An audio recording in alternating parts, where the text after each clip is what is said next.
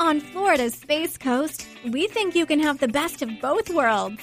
Kind of like right now driving, at your desk, maybe at the gym, but you're also grooving to some music. Visit us and you'll go to the beach and see a rocket launch or go kayaking and manatee spotting. It's all waiting for you on the only beach that doubles as a launch pad. Plan your adventure today at visitspacecoast.com. Big tobacco cigarette butts filter practically nothing and are made of microplastics that are toxic and cunning. More than 15,000 fibers lurk in every cigarette butt you see. Could they harm your families? Quite possibly. They could end up inside of you, your bodies, their prey. New studies even indicate possible links to mutations in DNA. An evil lie with future's worth of harm. To the world, now you know, so sound the alarm. Learn more at undo.org. Hola, ¿alguna vez han cancelado a alguien en redes sociales? ¿Han tenido miedo a que los cancelen? Hablemos sobre eso, no dejen de escuchar. Las diferencias entre el primer capítulo de Impertinente y el último son bastante notorias, tanto en fondo como en forma. Cada semana intentamos mejorar este formato en búsqueda de ese estilo definitivo que identifique al podcast. Después del episodio anterior, mi jefe pensó que sería buena idea incluir opiniones de alguien experto en los temas que trato, y estuve totalmente de acuerdo. Para esta entrega quería hablar sobre la cultura de la cancelación, así que emprendí la búsqueda de una segunda voz de puerta en puerta, de chat en chat.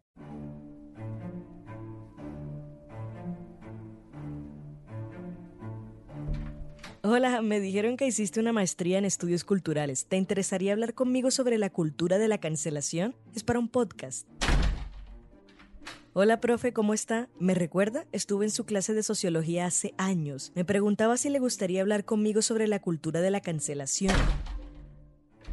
¡Hey, amiguísima! Tú eres muy activa en redes sociales y pasas publicando opiniones fuertes, siempre segura de lo que dices. ¿Has escuchado el podcast que hago? Quiero hablar sobre la cultura de la cancelación y creo que eres perfecta para... Ok, mi búsqueda de alguien experto no salió como pensaba en lo absoluto. Es como si todos y todas tuvieran miedo a hablar sobre la cultura de la cancelación, como si el Internet pudiera malinterpretar sus palabras y atacarlos sin darles ninguna posibilidad de aclaración o rectificación. No entiendo. ¿Por qué les atemoriza que algo así pudiera pasar? ah, espera un momento. Esto es Impertinente. Mi nombre es Paula Cubillos. Quédense con nosotros. Esto está en otro idioma, no está traducido. Pero esto es un podcast, no podemos poner subtítulos. No, él, está hablando, él está hablando sobre que está en desacuerdo con la cultura de la cancelación. Quita el audio, quita el audio. Generalmente solemos prestar más atención a quien arguye en vez de al argumento. Por eso entiendo que hubiesen personas indignadas porque el Papa Francisco, la máxima autoridad de la Iglesia Católica, pronunciara palabras y opiniones tan complejas sobre la hegemonía del pensamiento, sobre todo teniendo en cuenta la opresión histórica que ha permitido esta doctrina sobre personas y estilos de vida diferentes al dogma cristiano. De hecho, me atrevería a decir que la Iglesia Católica es familiar con la cultura de la cancelación, ya saben, por aquello de las cruzadas, la Inquisición, los castigos y las condenas al infierno sobre cualquier acto que consideraran pecado. El silencio ante todo, amigos y amigas, el silencio ante todo. Pero no nos centraremos en eso. ¿Saben por qué? Porque en los siguientes minutos me dedicaré a explicar por qué pienso que la cultura de la cancelación en ciertas formas y desde ciertos lugares de enunciación es tóxica y no representa soluciones reales en la forma como generamos consenso como sociedad. Antes considero pertinente Qué irónico. Aclarar que la cultura de la cancelación es un fenómeno que consiste en un acuerdo para dejar de apoyar social, emocional y económicamente a aquellas personas responsables de comentarios y o acciones reprochables desde lo moral cancelar a un cantante o deportista denunciado por asesinar a toda su familia? Por supuesto que sí. ¿Cancelar a un profesor o profesora culpable de abuso sexual contra menores de edad? Sí a todo. ¿Cancelar a un influencer responsable de haber alimentado a un habitante de la calle con galletas Oreo rellenas de crema dental, ignorando la falta de humanidad en su accionar? Sí, tiene sentido. ¿Cancelar a quien emite una opinión diferente a la mía, aunque ello no implique más que la intención de compartir puntos de vista? Pues cancelar a alguien por algo que dijo hace muchos años sin darle la posibilidad de demostrar su crecimiento personal? ¿Cancelar artistas del pasado junto a sus magistrales obras literarias, audiovisuales o musicales por haber reproducido comportamientos que estaban normalizados en la época en que vivieron? Ok, ya, ya, suficiente. No considero que esté mal rechazar social y profesionalmente a personas que actúan de manera inaceptable y sin intenciones de reconocerlo y enmendarlo.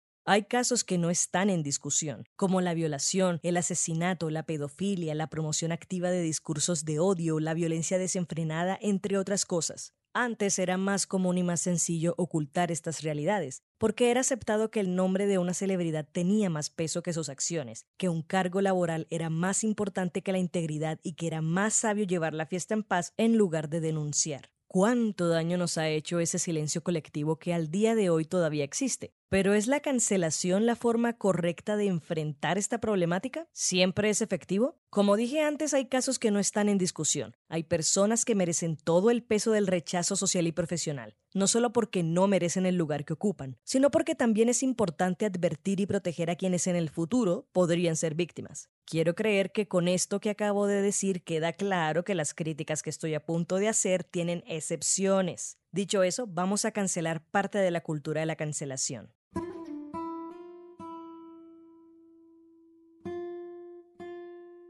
Todos tenemos opiniones distintas. Es imposible pensar en una sociedad homogénea que esté de acuerdo en los mismos temas, porque somos personas diferentes que llegan a las conclusiones que llegan con las herramientas que tienen. Por ejemplo, yo no he tenido las mismas posturas siempre. Sé que en el pasado llegué a actuar de manera reprochable y discriminatoria porque creía genuinamente que era lo normal, ya que así me habían educado.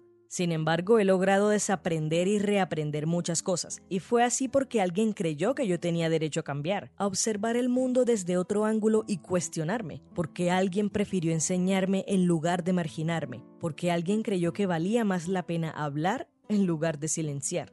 Y aquí entra mi primera crítica. La cultura de la cancelación niega la posibilidad de cuestionar y cambiar nuestra forma de pensar y actuar. Aquel comentario inaceptable que hiciste será lo que te defina por el resto de tu vida. No interesa si quieres enmendarlo y aprender de ello. Ese es un problema que abunda en los espacios académicos, porque todos creemos tener la razón, y aquello que no compartimos es mejor silenciarlo, ¿no? Sin embargo, a mí sí me parece que la academia es el lugar ideal para sostener debates entre pensamientos opuestos. Durante la carrera de comunicación social tuve discusiones fuertes con personas que tenían un punto de vista muy conservador. Y aunque evidentemente terminaba indignada una buena parte de las veces, tampoco voy a negarlo, sí agradezco haber tenido esas conversaciones, ya sea para nutrir mis perspectivas o reafirmarlas. Yo creo en respetar personas, ¿ah? No opiniones. Las opiniones o se comparten o se refutan. Bueno, ¿y cuándo el no dar espacio a discursos de odio se convierte en la desagradable censura? Porque sí, aquellos que creemos en la libertad sexual, el desarrollo libre de la personalidad, la identidad de género y el valor de las diferencias también podemos ser hegemónicos. Podemos reproducir comportamientos opresores frente a aquello con lo que no estemos de acuerdo. Y claro, también entiendo de dónde viene eso después de pasar décadas siendo clasificado como un enfermo mental o una aberración por ser homosexual o como un ser inferior por ser negro, una vez que encuentras tu voz no estás dispuesto o dispuesta a permitir que nadie te silencie ni te invalide a través de sus comentarios. Calla, hétero. Silencio, hombre. Fifas. No útero, no opinión. Siento que el camino a la transformación de ciertos consensos sociales no debería lograrse a través del silencio y la prohibición. Si nadie hubiese creído que yo merecía cuestionar mi forma de pensar, quizás no hubiese tenido la oportunidad de convertirme en una versión de mí con la que me siento más orgullosa. No estaría mal que, antes de apresurarnos a cancelar o invisibilizar a personas con opiniones conflictivas, encontremos un camino amable a través del diálogo, en la medida de lo posible. Ah, claro, por supuesto que sí. Tampoco vale la pena invertir innecesariamente nuestro tiempo en tercas y cerradas al diálogo. Solo no hagamos lo mismo que nuestros opresores hicieron con nosotros, porque no queremos ser iguales a ellos. ¿O sí? Ahora digamos que lo que dijo esta persona fue un comentario racista, clasista, xenófobo, pederasta o una broma de pésimo gusto hace años en Twitter, como cuando se encontraron trinos viejos del rapero argentino Kea, donde expresaba abiertamente su odio hacia los homosexuales y hacía chistes sobre violaciones y prostitución entre 2015 y 2016, o como cuando despidieron al director de la película Guardianes de la Galaxia, James Gunn, por hacer comentarios alusivos a la pederastia en 2010. Ambos se disculparon y sostuvieron que ya no eran las mismas personas que pusieron esos tweets en el pasado, que habían cambiado. Entonces, ¿fue justo cancelarlos? ¿No deberíamos darle a estas personas el beneficio de la duda y creer en que efectivamente se arrepienten de sus comportamientos del pasado? Hmm, me permito no lanzar ninguna acusación definitiva al respecto. Hay quienes merecen ser cancelados porque incluso si se disculpan continúan actuando de manera condenable. Habrá muchos que cambiaron y otros que se disculparon nada más para que no los cancelaran y poder continuar con sus carreras. Pero no es mi lugar decir quiénes sí y quiénes no.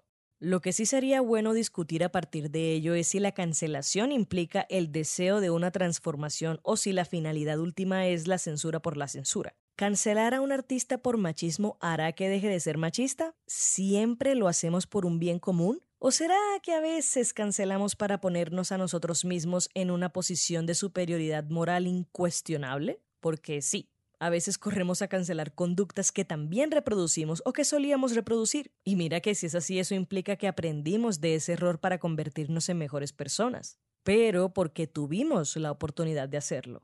La compleja realidad es que cancelar a alguien no da garantías de que la vida de esa persona será destruida, sobre todo porque hay quienes puedan elegir, sea de manera acertada o no, separar al artista del arte. Y esa será mi última intervención, porque también ha habido situaciones en las que se han cancelado a figuras históricas. Tenemos de ejemplo al autor de terror H.P. Lovecraft, creador de seres aterradores como Cthulhu, y quien era un total racista.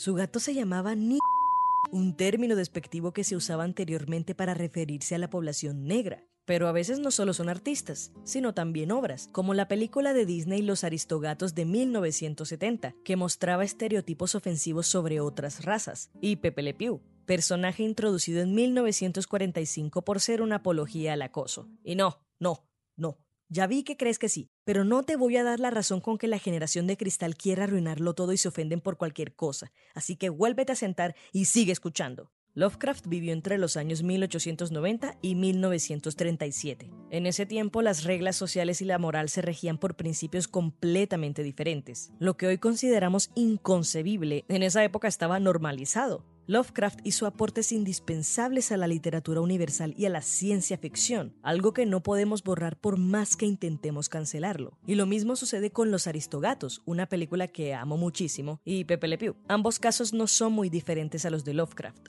Las dos producciones obedecían a formas de pensar que eran normales en sus años de publicación, pero que ya no pasan desapercibidas en los tiempos actuales, inundados por el autocuestionamiento y el cambio en la forma como contemplamos temas como el acoso y los estereotipos raciales. ¿Qué hacer con esto entonces? ¿Por qué deberíamos conservar estas vidas y obras que ya no son compatibles con los principios que manejamos en la actualidad? Si la esclavitud es mundialmente rechazada, ¿por qué en las plataformas de streaming se puede seguir viendo lo que el viento se llevó? Pues porque nada se logra negando la historia.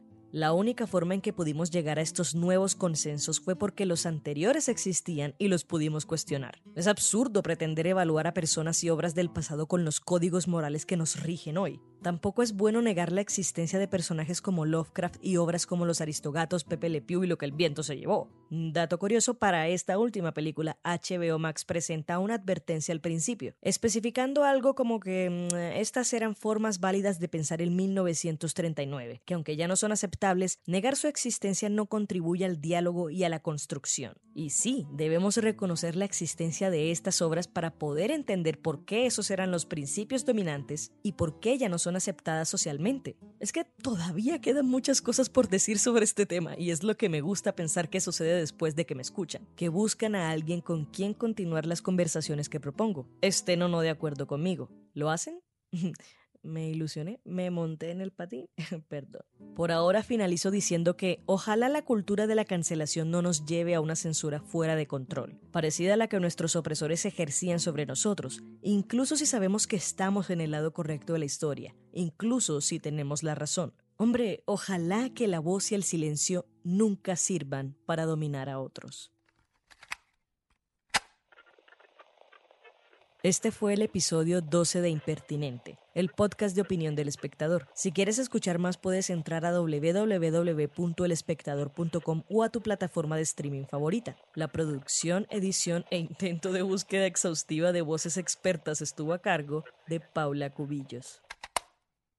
What exactly are microplastics? They're small, man made. They're less than five millimeters long and they're around you every day. Microplastics are toxic. They cunningly seep into water, the air, and the things we eat. By contaminating our food chain, they make their way to you through vegetables at the supermarket, and yes, through fruit too. They're literally everywhere. That's the problem at hand. Every cigarette butt you see on the ground contains 15,000 strands. Learn more at undo.org.